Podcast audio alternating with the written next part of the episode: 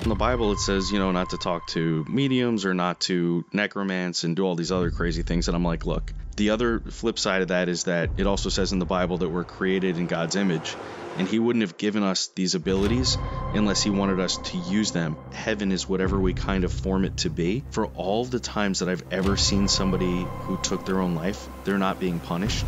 The ones who haunt are the ones that are not necessarily bad, but they're kind of not getting the attention that they want. You can see the camera as it's falling down. A black shadow shoots across the front of it, then up, and then back the other way. Every single piece of equipment that we had in this house went nuts. And when I tell you that it was like some of the most hardcore bits of haunting I've ever been a part of, that that's no joke. The thing you have to remember about a true demon is they do not want you to know that they're there.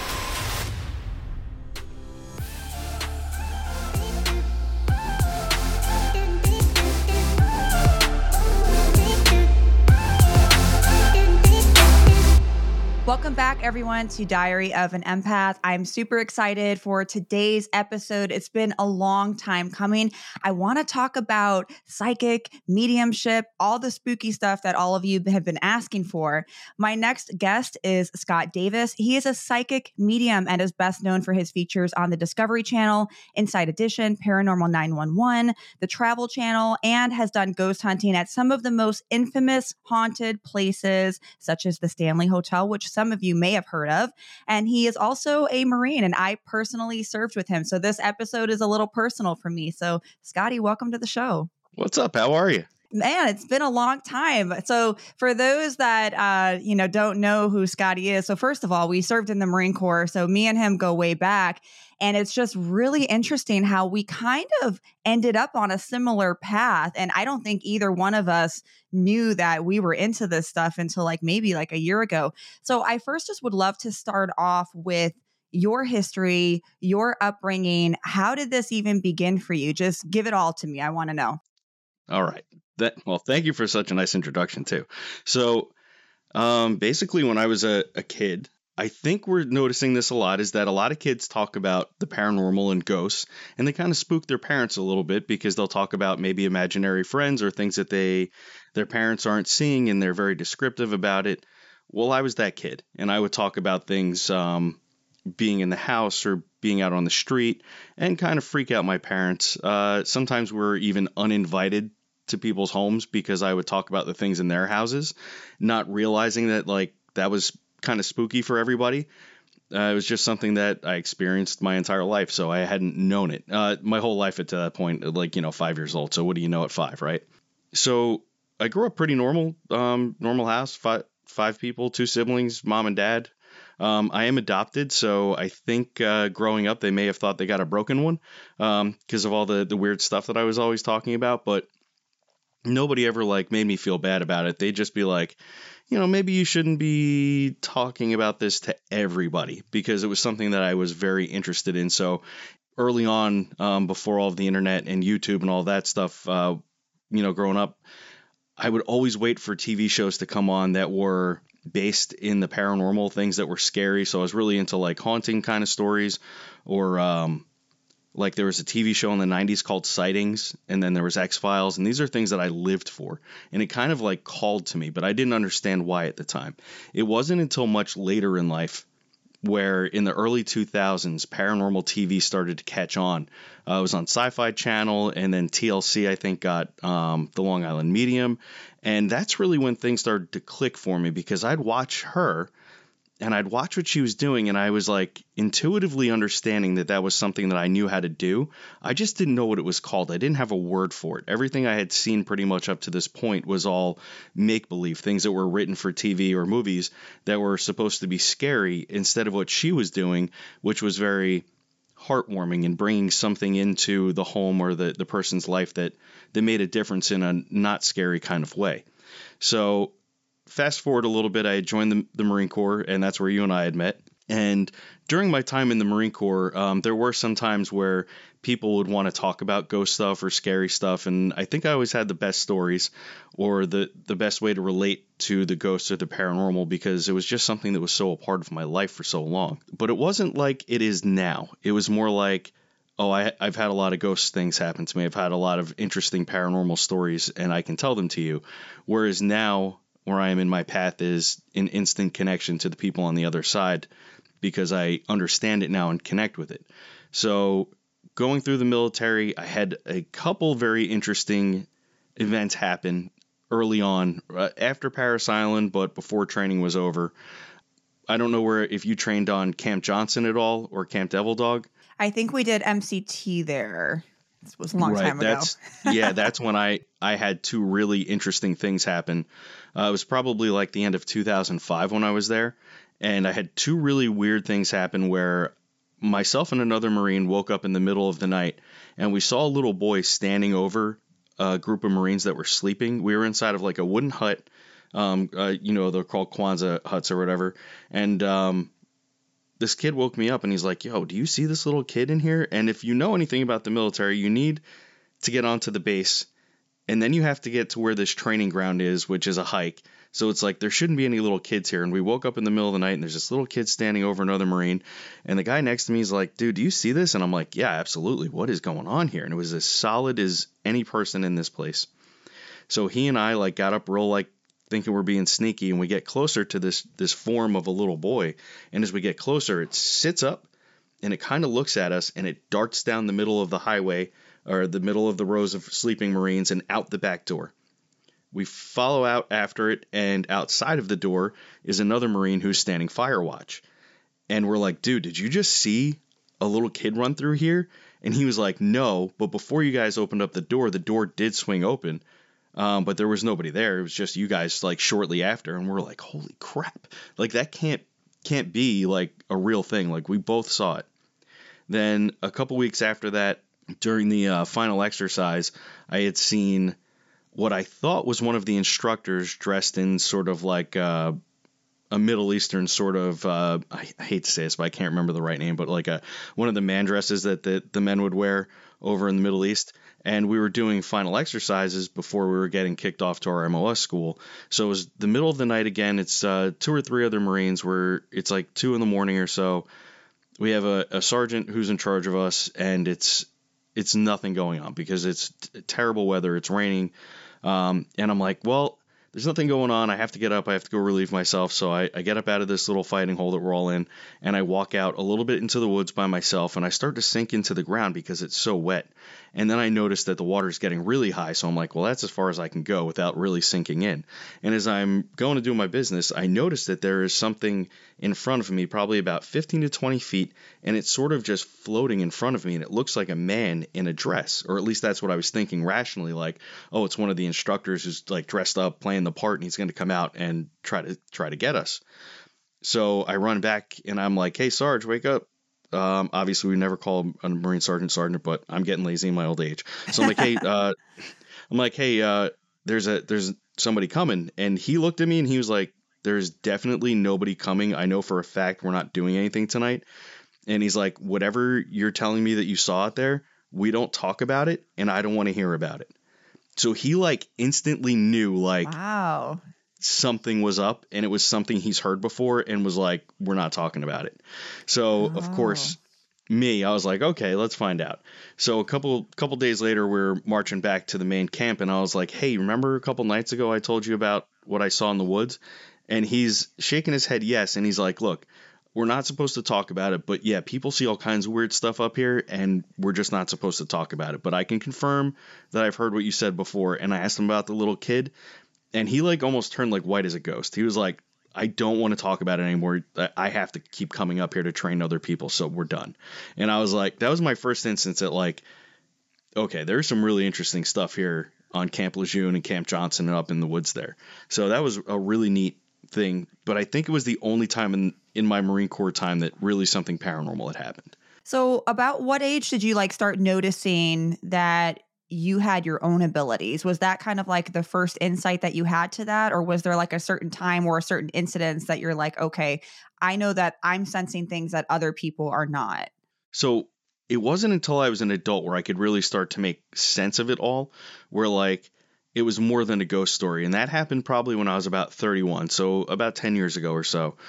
This is funny because I know that one of the, the questions that um, a lot of people ask, and probably yourself, is do spirits or ghosts watch us when we're in the restroom? I'm to have to tell you yes. And it's because of this. Um, I came home after my shift at my, my job now, and uh, I was taking a shower, and all of a sudden I started feeling something like in my head that were thoughts that weren't my own.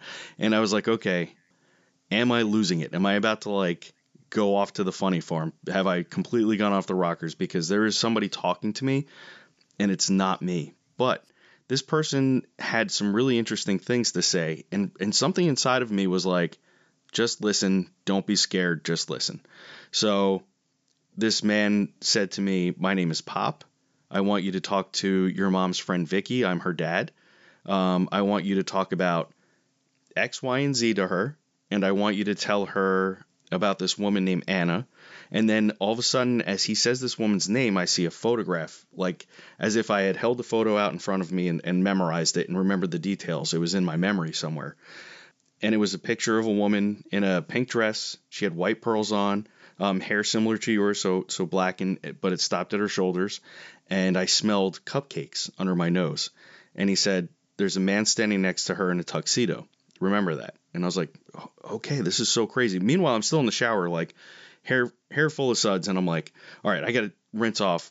I get out, I write it all down in a notebook, and I called my mom and I was like, Mom, you know sometimes like I see ghosts or like I feel like there's somebody talking to me, and she was like, Yeah, and I was like, all right, this time I have like details, and I have to see if this is real or not. So do you think that um, Vicky would mind if I gave her a call and talked to her about this? Because I think her dad was talking to me, and my mom was like, No, she'll love this. This is up her alley. So um, I arranged a meeting with my mom's friend, and I went to her house, and I opened up this notebook and I start rattling this stuff off.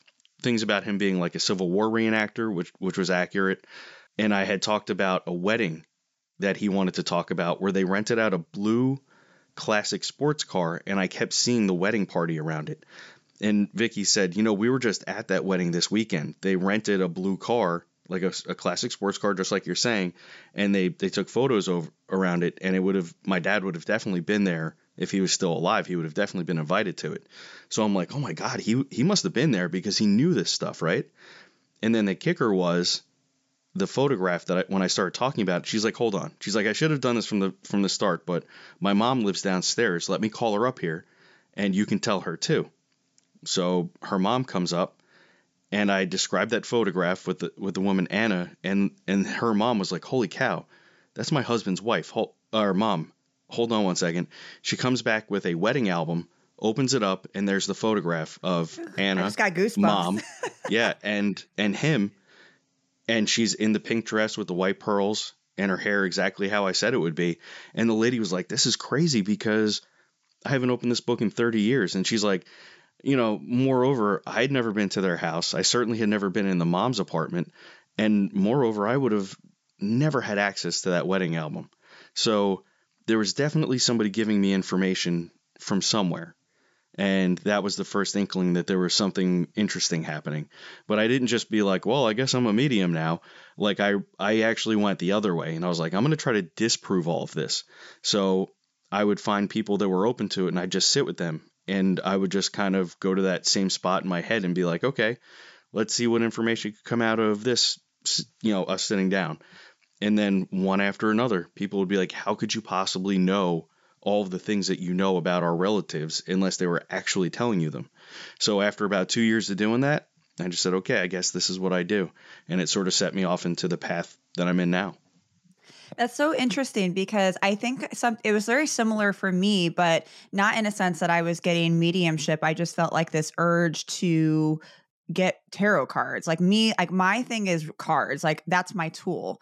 And when I started doing it, I was waiting for someone to be like, "You suck." Like you you're terrible. Don't don't do this anymore. I was trying to disprove myself and i'm like oh maybe i got lucky right? You know i am i am very empathic and i am very good at picking up cues about people. Maybe i just picked up something by chance. And then the more i did it the more i'm like oh shit this is this is actually real and it's so crazy because it's tarot and doing my own readings has given me more insight about the world my religious views how i see other people how i view myself than any bible any church and that, that's not to negate anyone's belief systems. I just feel like there's more out there than what we can fit into a box. I'm really curious for you.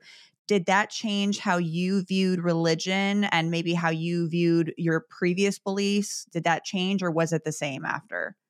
Well, uh, I'm a Catholic, so I've I've always been um, really drawn to my faith. I believe in God, and as as a matter of fact, it probably strengthened it up a lot, even though they're you know and I don't ever try to change anybody's beliefs or make them believe what I believe. That that's not important.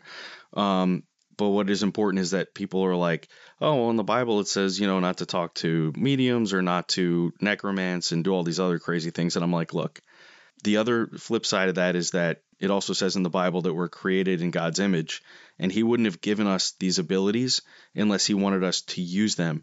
And if you're using them for good, and I mean by good, I mean helping people instead of trying to hurt them or take money from them or defraud them, um, then you're going to be okay.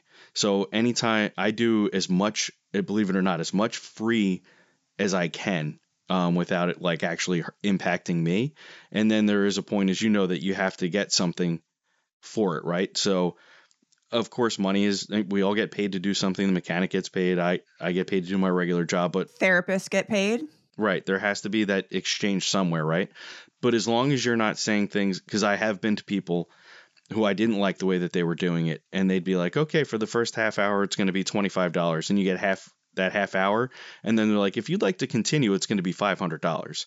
And it's just like, whoa, no, no, no, that's not the way we should do this. So when I saw that that was a trend among people doing this, I said, from the way I do it is, here's the price out front. And if I take the one hour that we agreed on or four hours. It's the same price. I'll never ever upcharge you or do anything like that because then it becomes uh, icky for a better lack of words. An empath probably has a better word vocabulary for that, but for me, it just gets gross feeling or or out of out of sync and it makes me feel bad. So no matter if we sit down for the hour or four hours or however long it is, that's what it's going to be. And that that was kind of the way that I do it. And it makes me feel better about about doing it. And then, you know, there's some people who come to you with some real problems, some real real issues in their life or somebody that they're so distraught over that I couldn't possibly think of charging him a dollar, you know? Like let's just sit down and, and I'll do my best to help you, you know. And I think that's a real light worker. That's somebody who's meant to help other people in some way. I'm just like you. Like for me, like even when I do lives, like I don't even do donations. For me, that is my way of giving back, you know? And so, but it, I think that it's okay to charge for something that you're doing. You know, a lot of people are like, oh, if you're really trying to help people, you shouldn't be charging. I'm like, that's not true at all because it's got to be an even exchange of energy for one. And if you can monetize something that you're that you love doing, that you're intrinsically motivated and that you're good at, and if it's to be in service of others, then that's great, but it can be done in an ethical way. So I love that you do that. So speaking of mediumship and people that pass, what do you believe or what have you felt as you've been doing this happens to people when they pass? What's on the other side? Side note, did you guys know that I'm not only a therapist, but I'm also a professional tarot reader? It's not exactly me hovering over a crystal ball telling your future. It's a tool to connect with your guides and your higher self to help you in certain areas of your life. Tarot genuinely changed my life and it can potentially change yours too. Click on the link in this podcast for more info. Okay, back to the podcast. Well, I'll give you both sides of it because everybody wants the good and the bad and, and the ugly. So, for the most part, I think that most people um, who live pretty decent lives, we're allowed to make mistakes. That's okay. We go to a place that we form for ourselves. So, so many times I speak to people on the other side, and they'll say things like, "Let my let my daughter know I'm fishing," or "Let my my uh, husband know that I'm actually here with them pretty often and I'm watching over them and the kids and the grandkids, or um, let my brother know that you know I'm still playing basketball outside the house. You know, just simple messages. And I think that heaven is whatever we kind of form it to be. So when we get where we're going, if we're kind of alone or we don't have many people there, it seems that those folks will continue to visit pretty often and they'll make sure that they are watching out over us, each and every one of us. And then they kind of go back to home base, heaven, if you want to call it that. And uh, they have a nice, comfy spot there that they've kind of made their own. Then there's, you wouldn't believe this, but sometimes I do readings for people and bus loads of spirits. I mean, literally, like I'll watch like a city bus pull up in this space in my head and they'll just pile out and they're all together always. Or they'll show me a big dance hall or a place that's like a big lake that they all gathered at in life. So those families that were really close in life tend to also be very close on the other side and they continue in those patterns that keep them close knit. And then when we do the readings here, that's how they show up to us and they they let us know that we're still continuing those traditions and the happiness that that we had in life. So that's always really nice to see. Then we have some other ones that are and I, I maybe this will help some people who are listening to this who may have had some folks in their their lives that um, unfortunately took their own life. I'd like to just take a, a minute if if this could help some people is that for all the times that I've ever seen somebody who took their own life, they're not being punished. They simply had to go on the other side and really admit that this life wasn't for them and that they were kind of sorry for doing what they did and they're welcomed home. There's there's never a space where somebody who is willing to apologize is not taken in and taken home. And I think that really was important for a lot of people when I first started saying it. Um, as a matter of fact, there's only been one case in all of my readings where somebody was like kind of stuck, and they were just stuck because they were too afraid to move forward. But once we had the conversation with the man that was stuck, he was okay and he moved himself on to the next place and it was okay. So that was something that I, I like to let everybody know, as many people as I can anyway, know that, that it's okay. And then we come to the other group of the unfortunate people who are so bad or rotten or mean or evil here that they do get stuck. And I don't know if there's a true hell or what it's actually called, but I've definitely dealt with those folks as well. And the one that stands out to me the most is a man who came to a dining room table and he looked like a spiritual ball of mud and goo floating through the air instead of the really nice, light, airy, bright light that you would expect a good soul to look like. He was the opposite. And when I spoke to the woman about him, and I, I'm not going to put the reading out on the air here, but um, he was pretty much the worst kind of human being that you could ever imagine. And when I said the things that he had done, uh, his daughter was like, "That's him, and he can stay wherever he is. I'm never going to forgive him." And he, that was it. He went back to wherever he was supposed to be. So for those who wonder if if the really bad people get stuck in a bad place, I think they do. But out of the thousands of readings I have done, that was the worst one. There are sure people who have um, done some, you know, made made missteps. They've had maybe tragic lives or things where they didn't make good decisions, they're still welcomed home. They just have to apologize and kind of start over again and they get another shot, which is is fair because no no human being is perfect. I like that you gave that validation because I think that you know we, we were in the military. I, I, I know that we had a couple people we mutually know who took their lives, and um, you know as sad as it is, and I think that's comforting to anybody that's ever known anyone who has lost their life or struggled with mental health, especially for us because we we knew quite a few even just in our company, both when we were in and then after we got out. So you do a lot of ghost hunting and i've even seen shows where it's not necessarily just like bad spirits that are around it seems like it's it's the good bad and the ugly so is there a such thing as a good spirit and a bad spirit if there's good spirits that stay stuck why do they stay stuck why do they haunt so yeah, I do. I do a lot of ghost hunting. I sure do. Um, the good ones seem to stay around because they love it so much where they are they like being around other, they still like being around people or they love the the space that they were in. So the uh, the shanley hotel where i go over here on the east coast is up in Napanoch new york. It has all these lovely ghosts that kind of hang out there are people who live their entire lives in this hotel building it servicing it being a part of it and the life that happened there and they just love it so they stay. And I think that's the case in many spaces where if you really were drawn to a place and you really loved it and you wanted to stay there, you might stay there more often. Maybe they go home every once in a while. Maybe they have to recharge. I, I don't know what ghost rules are, but so so often you just go to a place and you're like, oh hey, how are you? Um, to the ghost, and they're like, hey, how are you? It's oh you can see us. Uh, oh yeah, I can see you. What's going on? Oh nothing. We love it here. We've been here for so long. We we like being here. The family who lives here is wonderful. We like their kids, and uh, we've we've been here, so we're gonna stay and hang out. And I don't necessarily think those are the ones who are haunting, though. The ones who haunt are the ones that are not necessarily bad, but they're kind of not getting the attention that they want. So they do things I and you can equate because you have a child. Um, they will do things like little children would do. So you know you watch these ghost shows and the cabinets get opened or dishes get tossed on the ground. That's basically just a ghost temper tantrum like a child throws because they're not getting what they want. So they will do something in order to get your attention and they'll just keep doing it. And of course, us as rational thinkers are like, holy crap, this ghost is really trying to scare me out of my house. And I think that's really where hauntings of that capacity come from. It's it's really just you got to listen to them. And sometimes I, I will go into a client's home or, who are like saying things like, oh my God, um, you know, the cabinets get opened. We hear stomping up and down the stairs. The walls are banging. We see an apparition every now and then and I'll just walk in and, and find the ghost and be like, hey, can you just chill out a little bit? Like, I know you're here. I'll tell them you're here. What do you need?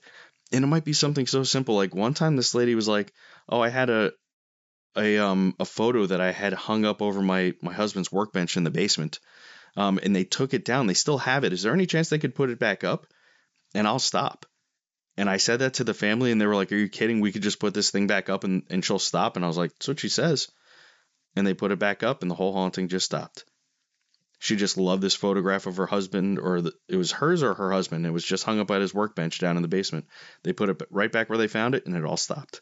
So, what's the scariest thing that's ever like when you've gone into these hauntings? Because sometimes I watch these shows and they say that they're physically getting scratched, or they'll be like, oh my God, I felt something and their whole back is red. What's the scariest shit that's ever happened to you, or the most like, oh shit moment, or even something that you've caught on tape or video? So, two of them that were real scary were one that happened to me personally in a private residence where uh, this young man was saying that he, he was basically having very visual hallucinations um, to which I made his family bring him to get checked, like to a doctor, because not everything's paranormal. And while he was away, the paranormal activity in the house that he was saying he was experienced started happening to the rest of the family. So they, they called me back and they were like, okay, he's actually going to be at the hospital for a week getting a psych eval, but now we're being affected. Can you please come? And I was like, okay. Now I got there. I'm alone in this house with uh, uh, a male and a female we're downstairs and I'm like, oh, so what kinds of things happen here? They're like, well, doors slam, we hear banging, weird smells. And as we're having this conversation, I hear a door slam upstairs. and The whole house rattles. And and the guy who's talking to me is like 25 years old. He's a very tough looking individual. He's like Scooby Doo's it, as I called it. His legs never touched the ground as he made his way out the front door and he was standing outside the house looking at me um, through the through the house and the woman was standing there and she's like yeah that kind of stuff is what's going on here. So i was like are you sure there's nobody else here? Because that's that was a very physical slam. She's like go upstairs check for yourself. So i went upstairs and it's completely empty. So i was like okay this is interesting. Um, i called a friend of mine and we were back the next day. The family left us alone in their house which was pretty unprecedented. Usually people don't like to leave, but they were so afraid that they were like, have at it, weirdos, like find out what's going on in here. So this is where the strangest thing I've caught so far happened. I had a camera on a tripod uh, downstairs, and it was filming a set of steps where they would hear a lot of bangings, and it was filming a piece of equipment that I had set up. Myself and the other investigator were upstairs, and one of the claims was that if loud noises were made in the house, ironically enough, it would set the ghost off. So I was like, well, I'm here to figure out what's happening. So I went into their, their bathroom upstairs and it was very sparsely decorated, for lack of better words. Um, so it was very loud um, inside the bathroom. So, you know, when you're in a, an empty bathroom and things slam, it gets really loud. So I was like, well, this is the perfect thing to do. So I picked up the toilet seat and I slammed it down. And you can hear it echo through the house. And I yelled um, so the camera could hear me uh, that the loud bang on camera was me. And as soon as I yelled it, the entire camera got tossed to the ground, the tripod and all. And as I reviewed the footage back, you can see the camera as it's falling down. A black shadow shoots across the front of it, then oh, up, no. and then back the other way. So that very night, um, I'm talking to the other investigator, and I'm like trying to psychically tune into what's going on there because as of this point, it's not showing itself. It's just being very physical. So I looked at my buddy and I was like, dude, what are the chances that this thing might be a jinn out of nowhere? And as soon as I said the word jinn, every single piece of equipment that we had in this house went nuts. What's a jinn? Uh, it's basically like a Middle Eastern demon. Oh God. it's their version of like a demon, and it's usually a trickster spirit. Um, it it likes to play horrible pranks on people, and it gets enjoyment out of these things. However, if you give it something shiny or give it like a toy or a little tribute, it'll stop. So all everything in in the house went nuts. So my my buddy looks at me and he's like, "What made you think of that?" And I was like, I have no idea, but it just came to me. And he like shows me a text message that he was writing in that moment, and he was texting another very um, well-known investigator, and he was texting to the guy, "Do you think that maybe this could be a djinn?" He had the same thought that I did, and he was texting it to somebody else to see what they thought. So I was like, "Okay, there's no way that both of us had that inkling." And then all the equipment went off at the word. So we start we we showed basically we did a little bit of research and we found that if you leave like little shiny objects that it will stop. And that's what we did, and it all stopped. And when I tell you that it was like some of the most hardcore bits of haunting I've ever been a part of, that that's no joke. And it just wanted whatever it wanted. Okay. So talking about demons, which kind of freaks me out, but that's fine. I, I I'm curious. So are demons real? Obviously, you you the answer to that for you is yes. And why do they manifest or haunt? Like, is do they attach to certain people? Are they attached to certain places? What's your theory on that?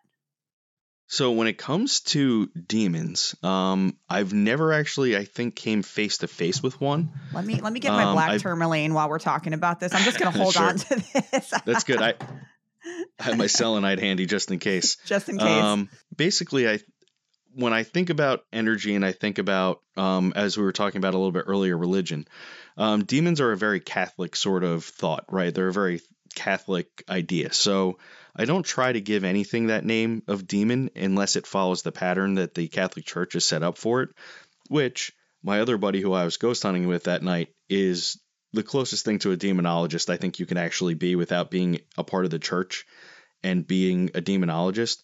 So if I have questions about those sorts of things, he's the guy I turn to.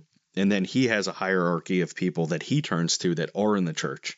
So if we get ourselves into something that we can't handle, we find people who can. Because that's always the, the next thing. It can't just be you against everybody. It has to be you're the, the spear, the tip of the spear, right? As we like to say. And then all the people behind you that can help because sometimes you run into stuff you can't deal with. So a demon is something I would never be able to deal with. I don't have the tools. So I don't think I've run into any. I've run into human spirits that were pretending to be demons. They would do things that were very mischievous, dark, evil, angry, but never really demonic. Whereas uh, the gentleman who I was ghost hunting with, he's been a part of exorcisms. He's seen what a true demon could do. And to be quite honest, just like you, it's not I'm not equipped for it it's not I don't even want to be equipped for it because it's such another like ball game of terror and problems that you could bring into your own life and then your family's life. And I'm I'm not doing that. I'm dealing with Casper. I'm dealing with like maybe the occasional like negative thing. A djinn I accidentally walked into. It's not something I would have intentionally went after, but I found myself in it and I did a little research and it worked. So that's that's the way we handled it. But for all the ghost shows and TV shows that are like, it's a demon. It's probably not a demon. It's probably just something that's really low level and angry. Not to say that people aren't coming across them, but it's I think it's more rare than you might think. The thing you have to remember about a true demon is they do not want you to know that they're there. They're not going to do things that are like outwardly like here I am, here look at me, I'm I'm a demon. No, they do terrible things like they come into your home, they're very quiet, they oppress you, they divide your family. They make you think that you're going crazy. Then they put you in a deep depression. And then they put you in a place where you're either going to hurt yourself or somebody else. And that's the way a true demon works. It's not like you see on TV. I'm just saying that's coming from people who have been dealing with this for a long time. That's how they explained it to me. And as far as I can tell, that that's very correct. So, who does someone contact if they think that they're dealing with this? I've never had to deal with that. But if someone thinks that they're dealing with something dark or even lighter, like a haunting, and they just don't want to deal with it, do they contact someone like you and just kind of go through the chain of command from there? Like if I if I said I have a haunting right now, I need somebody to come check this out, what would I do? Um, for a basic haunting, um, the way that I do it is if somebody contacts me, I say, okay, um, send me some photographs of your house and you. I'll do a spiritual reading on them real quick. I'll get my own ideas. I'll I'll tell you what I'm picking up from the reading. And if you say like, "Oh, this these are the things that are happening," and that's very correct, and of course you're you're a couple hundred miles away from me, so I'm not going to be able to come and help you. So I would find somebody in the area for you that I think is trustworthy and, and have them help you. Uh, for a lot of people, that's not really an option. So always find somebody local that has a good reputation. And if you can't find somebody, reach out to just remember this numbers on social media don't always mean that they know what they're talking about. So really vet who you're looking at and see what their connections are into the paranormal world because you don't want I've had some horror stories of people doing terrible things who claim to be experts who knew nothing about what they were doing. So just really make sure you understand who you're inviting into your home before you bring them in. Um, they're not really like the police department or the fire department who you can trust that you're calling the right people to come in and they're going to help you. Sometimes people just say they are something that they're not and they're looking for clout and recognition and you end up with a problem. But that's that's the disclaimer. But for the most part, there are many teams across the United States, uh, Canada, and even down in Mexico who are very well known and who will come in. They won't charge you anything and they'll give you their expert opinion. And like myself, if they can't handle it for you, they will move up the ladder until they find somebody who can. Okay, well that's good to know. And I think for those listening, you're in New York, right? You said you mentioned New York. So if you're dealing with anything, yeah, I'm in the I'm in New Jersey, but I'm in the I'll travel pretty much New Jersey, Pennsylvania, Delaware, New York, and okay, further good to know. Be. Good to know. So let's go on a lighter note. Let's get let's go to you know the lighter side. So we've all have you know at some at some point in our lives we're all going to have someone we know who passes and i think for anyone listening to this there's a curiosity to know you know is my loved one still around do they send signs to us? Do they try to communicate? And if they do, what are some things that we can look for, or what are some ways that they may try to communicate with us? Yeah, so they they are absolutely around with us and they absolutely do send signs. Now, of course, anybody who's listening to this probably has a a vague interest in in some of this stuff. And you may have heard like, oh, they'll send you um, quarters or pennies or dimes. They'll send you feathers and uh, sometimes they manipulate music those are very common signs, but I think there are more signs than most people realize. So, one of the things that I would tell you is that um, if there's somebody that you lost in your life that you really loved, and if you see an object or go to a place or smell a smell and you immediately think of them, that's your connection to them. It's not necessarily that they really put it there for you, but it's the fact that it connects you to them, and that's the bigger sign because we're all a part of that same energy group. So for me, um, if I see a 1968 Chevelle, I think of my uncle. Now, did my uncle send that car down the road for me to see? No. But every time I see one, I think of him, and that's that connection. He's like right there with me because I know he would appreciate it as well. It's something that he loved. Or if uh, a song comes on the radio that belongs to a friend of mine who passed away, not belongs to him, but something that I knew he liked, did he necessarily put the song on the radio for me? No, but every time I hear it, I think of him and it, it makes me think of him and I feel very warm and happy that it's there for me. So if you have a connection to an object, a place, a person, or a thing, and it makes you think of somebody who's passed away, that's your connection. Or sometimes it's just as easy as um, what I like to call like inactive meditation things where you're, you're folding the laundry, you're driving somewhere, um, you're doing something mundane that you do all the time and it doesn't require much brain power. And in that space, you have a thought or a memory of somebody who passed away. And you're like, just having that moment with yourself and thinking about mom, dad, grandma, cousin, aunt, friend, whoever it is. And then you get where you're going or you're done with the chore and you're like, boy, what did I think of them? Well, you were in, in an inactive meditation and they visited you because your big voice in your brain shut up for a second and you got quiet into that daydream and they visited. That's all there is to it. Everybody tries to make it very difficult, I think, or they overthink it, and that's all it is. That's right where it happens.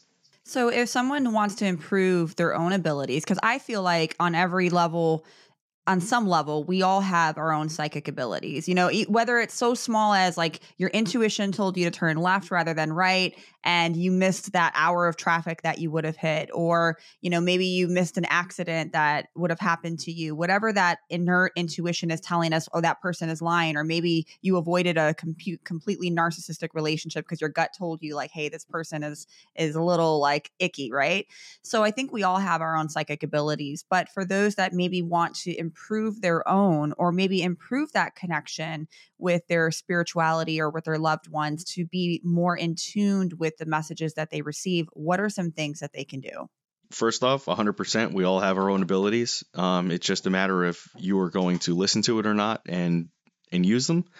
And then to improve them, I always tell everybody that you have to understand what kind of person you are first so that you know what you're trying to improve.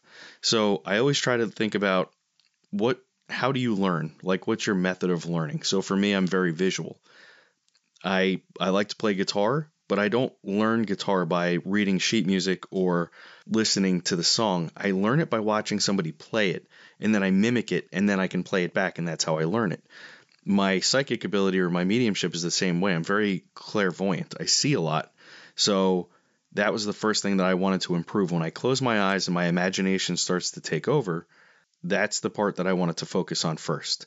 So the only way for me to get there, though, was to meditate, and I had to go through a bunch of different kind of methods until I found out what worked for me because I'm a, I have to find out what works. So for me, the meditation is laying in my bed, putting um, like a towel over my eyes, and putting headphones on so I'm blocking out, out the outside noise, and breathing with a little bit of light music and focusing on my imagination and the things that are going on there. And that's where that meditation brings me and fills my head with all the, the imagery and the things that I'm going to need for a reading. Then after that um, is the next part is my clairaudience is strong. Then the clairsentience and all the other ones that come in after it. So it depends on what you think your ability is and how you want to unlock it. But meditation seems to always be the key to it. It's so interesting how, see, like we're opposite. So, like your clairvoyance is your strongest and your clairaudience. So mine is kind of like the opposite. So my clear feeling and knowing is the strongest. Like it's it's ridiculous how much it is. Like I w- I'm not even I wouldn't even say I'm an empath. I would say I'm like an empath on crack. Like my clairsentience is like through the roof, right? Mm-hmm. And sometimes I know things before they happen and I get signs right before a big event's going to happen like before a hurricane, before I get sick um, I'll get like one, one, one, one, one. And it's, but I'm not talking a couple times a day. I'm talking like 30 to 40 times, not just like on the, on the phone. It's one, one minute and 11 seconds voice note. I'm seeing 111 followers, 111 here, 111 on my phone. It's, it's weird. And like even my friends who are not spiritual, they're like, okay, yeah, that, that's a little creepy. And then something happens within a day. Like I caught COVID both times. And then I'll get this feeling. I'm like, I know something's going to happen. So recently during my meditations, what's weird is that I've been now trying to like instead of doing guided meditations, I just put on the vibrations and I've been trying to like physically work on my clairvoyance. And sometimes during my meditations, like I did a past life reading the other day, meditated, and I started seeing these very vivid pictures of people. And I don't know what the connection was, but it's like almost like, you know, right when you're about to fall asleep and it's kind of like that feeling of I'm awake, but I'm kind of like going into that lucid state. But I know I'm I'm physically aware I'm going into that lucid state. I go into that state for like a 0.5 seconds and I bounce right back. And I, I physically feel myself going back and forth. It's the weirdest thing to explain. And what I kept seeing, I saw this girl, like seven years old, big smile, long curly red hair dressed like maybe like 16th century and then i saw like this bald girl punk rock jewelry on and then i see this other blonde girl with like egyptian eyeliner. It was the weirdest shit i've ever seen and it was so vivid to me almost like one of those like vivid dreams but i was in that state of awakeness. So what's interesting is when i did this reading and the past life stuff come up some of those characteristic traits of these people that i saw were coming up in the reading and I kind of questioned myself. I'm like, is that a coincidence? I don't know, but I need to start working on my clairvoyance now because that's something very new to me. I don't see pictures like you. I hear vibrations, but I don't hear words. But when I do a reading and I'm feeling someone's guides come through, I physically feel it, like it comes on my back. And all guides and energy feels very different for me. So it can feel very minty. Some feels like bubbles on my head. Some feels very hot. Some gives me anxiety. Some makes me laugh. Um, sometimes when like people are super psychic or empathic, the messages come through very easy. And then when people are super blocked, it's I get confused. Like when I feel confused, it's because they're very blocked with their energy or maybe the, the guides are hesitant to pass information i don't know that's my theory. Do you ever feel that way? Like do you feel stuff coming through?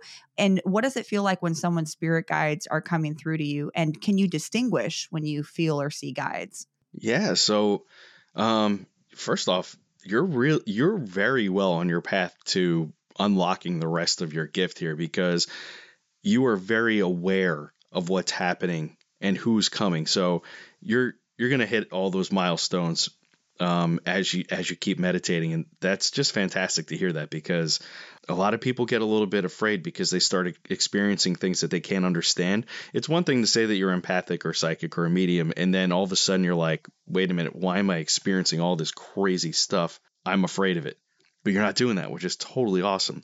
So, what I would say for me is when I speak to spirit, um, I ask who I'm speaking with. So somebody who's a, a spirit who's alive uh, or was alive. So it's interesting because when guides come through, I will see them in a different level, so to speak.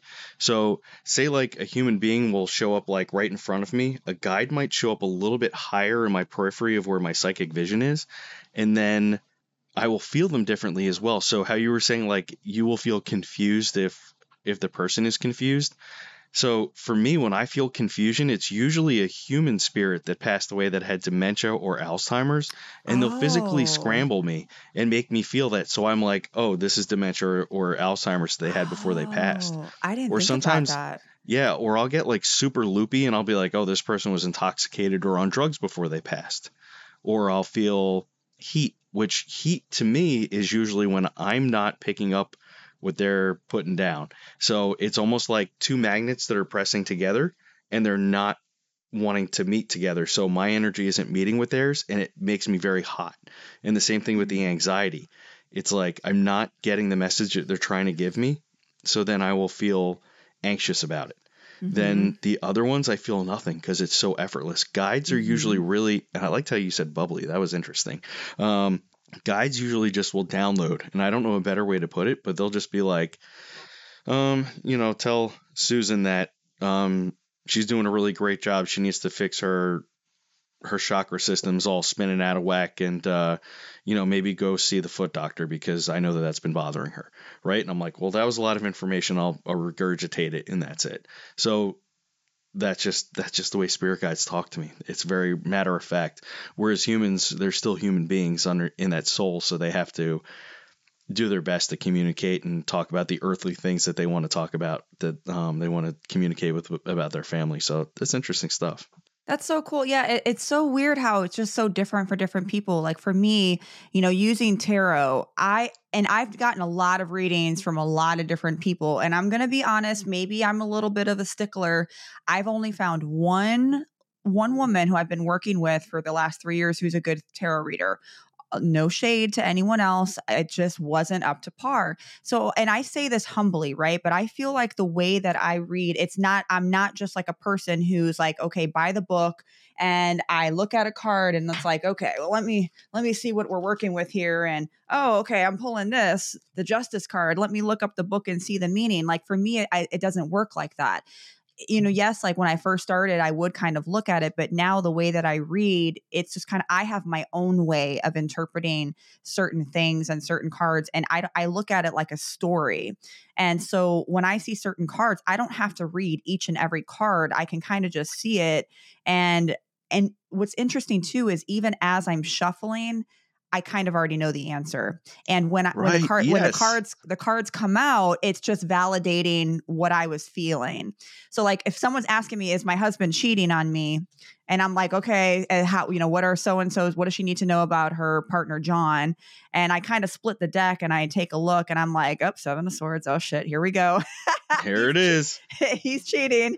And so I shuffle and then those cards come out, the ones that you don't want to see. And it's, so it's kind of like, you know, I already know. But what, what's interesting to me is I think that people have they don't fully understand what psychics and mediums and mind you there's a difference between the two and maybe you can explain that but i think that people have like a misunderstanding of what we can and cannot do like we're not all knowing right like sometimes we just get like it's like a puzzle and we may have to try to figure out the pieces and you may be the one to fill in the blanks like i i'm not going to know everything and they're not your guides are not going to tell you what to do they're guides they're guiding you you have to make your right. own decisions and these people come to us and in a way, I'm humbled that you think I have all the answers, but these people sometimes are so desperate. Just tell me what to do. And they think we have all the answers. I would love to hear what your experience has been with that. Yeah, so it's it, very much the same, uh, especially about the tarot card thing, because I also read a little bit of tarot, but it's the same, the same thing. They're just like flashcards for us to to kind of show, like if they have a question as to why I feel that way, I'll be like, well, here's here's the seven of swords that is confirming the way I'm feeling, right? It's more for the client than it is for us, in my opinion. Uh, there are some really amazing tarot card readers who go by the book and are super accurate. Um, but I'm more like you, more rely on my psychic sense, and then I use the the tarot deck as a way to like reaffirm what I feel like. So when it comes to um, psychics and mediums, the way that I understand it is that all mediums are psychic, but not all psychics are mediums. I don't know if a psychic, just a just a psychic, has the ability to progress into mediumship. I feel like some of them don't want to because that's still something that's scary to them, or it's just not their path, which is totally cool. Um, for me, I go by Scotty the Medium because I am so much better at mediumship than I am at psychic stuff. So I always say mediumship's my big gear and psychic ability is my little gear. Um, I have been known to be a little bit spooky when it comes to the psychic stuff, like by accident, I think, in, in my opinion. But like you said, like sometimes we just give information and it's more a guideline for you to understand because I like I tell people I can make a psychic prediction prediction that you're going to walk out your front door and a tree's going to fall on you. So what do you do? You go out the back door and you beat the psychic prediction. So that's that's the way that goes, right? With mediumship, it's a little bit different because I'm not trying to tell anybody the future. And if somebody like a guide or somebody on the other side has some information that that's about the future, they know it and I'm just relaying it. And I never try to um, step on it. So one of the things when I do readings, especially with mediumship, I will say, okay, I whatever comes in, we're not going to try to stretch it or make it fit where it's not where we want it to fill the story, right? It's just going to come out how it is, and that that is what it is. And one of my favorite stories like that is this woman's mom came through. She was connecting 100%. The lady was validating all the things that her mom was saying, and the mom kept saying to me, a bottle. There's a really special bottle that's that's very special, and I want you to talk about it. I drew a bottle on the paper and everything, and I was like, look, I don't know what's with this bottle, but it's so special. Your mom wants me to talk about it. And the woman who I was doing the reading for was like, I have no idea what could be so special about a bottle, but okay. About six months later, it was July, and this woman sends me a message on Facebook, and she was like, um, you remember you drew that bottle? And I was like, no. And she refreshes my memory. And I was like, okay, yeah, I kind of remember what you're talking about. So she goes, okay, so we were at a barbecue. Um, it was me, my two sisters, my dad. And we're all talking about mom who passed away. And my dad gets up from the table and he goes down uh, to over to his workbench and he brings the toolbox out to the table and we couldn't figure out what he was going to do and he opens up this old toolbox and he pulls out a cloth and inside the cloth is a bottle of liqueur and he says, Girls, this is your mom's bottle of liqueur. I know she didn't really drink, but this was hers, and every once in a while she would have a drink out of it. And I think today she would want us to have a drink out of her bottle of liqueur. So they all had a shot of of mom's alcohol, and dad had been saving that bottle for a very long time, and none of the girls knew about it, just him. So mom already knew that there was going to be some kind of special toast in her memory and it was going to revolve around her bottle of alcohol that she would keep. So that that's why it's important if you're learning to do this that it's okay to be wrong because you're probably not. You're just probably not connecting right at that moment, or the person who you're speaking to just doesn't understand the clue or the clue isn't present yet. So don't be afraid to write things down and have somebody be like, that's not right. Like, as long as you're getting most of it, the rest of it will fill itself in in time. Mine, see, I'm the opposite. My my big boy is like the psychic stuff, and then mm-hmm. my mediumship you know it's there and it's happened but it's not it's not my strength but like when it has happened i don't have as much control over it um, like for me i had a, a reading i was doing and when i look at cards, especially oracles, like if I am going to throw in an oracle, I don't really look at the details. But for some reason, I just kept staring at these birds on this card. I don't know what it was. And I said, listen, I'm probably like shooting in the dark right here, but I, does birds mean anything to you with like a female energy? And she starts like bawling. I'm like, what, what, what? So she's like, I got to send you these videos. So my grandmother was a bird watcher. And after she died, there was a specific type of bird that she liked with red robins. And they started coming to my window windowsill, not just one, but many. She sends me all these videos of these birds at her windowsill. And I was like, shut up. So here I am thinking like I'm just like making stuff up, but you know, it's happened in those types of senses. But my big thing is psychic stuff. You need career, love. You want to know if he's cheating? I'm your girl. You're the girl. So I'm careful with that stuff when it, co- especially when it comes to if uh, somebody's cheating or not, because I'm a uh-huh. dude. So I've had men call me and be like, I swear if you put me on blast again, I'm gonna find you. And I'm like, oh my God, I'm not doing that anymore. I don't I don't need to do that. So I really try to steer away from that. I, I highly doubt that any anybody would call you, but I it's so no kidding. Twice it's happened. Dudes wow. call me and be like, You better not be putting me on blast again with my wife. I can't believe you'd say and I was like, Holy cow, I was really accurate on that one, huh? You, you know, the, most of the time when they come to me, they already know. They just want validation. Yep. But you know, I'm open to the mediumship if it happens at some point, you know, like I would I would love to be able to help people in that way, but I'm kind of just like I'm not forcing it at this point. Whatever is meant to be is going to happen, and it'll it'll be meant to be. Um, Scotty, looking back at your past and your journey and and everything that you've done, is there anything that you would tell your younger self? Would you do anything different? I think that the only thing that I would tell myself looking back is to just trust my instincts earlier. And if I did that, I might be a little bit further along in my journey. But other than that, I think I'm right where I'm supposed to be. And there's not much I would change because I've had a pretty awesome life. I've met a lot of really awesome people like you. And uh, I don't think that I'd want to change a thing. So I'm pretty happy. I love that. Well, I'm going to link everything for everyone to follow you, especially if they're wanting to book a reading or if they have any haunting questions. I would love for everyone to get in touch with you. It's been an honor and I love being able to catch up with you and I love where you are in your journey. I can't wait to see what the future holds for you. And hopefully in the future we can do another collab. So thank you so much for coming on the show. Thank you so much for having me. It's been a real pleasure. And uh, to everybody listening, thanks for listening. And I really appreciate it. I look forward to hearing from you.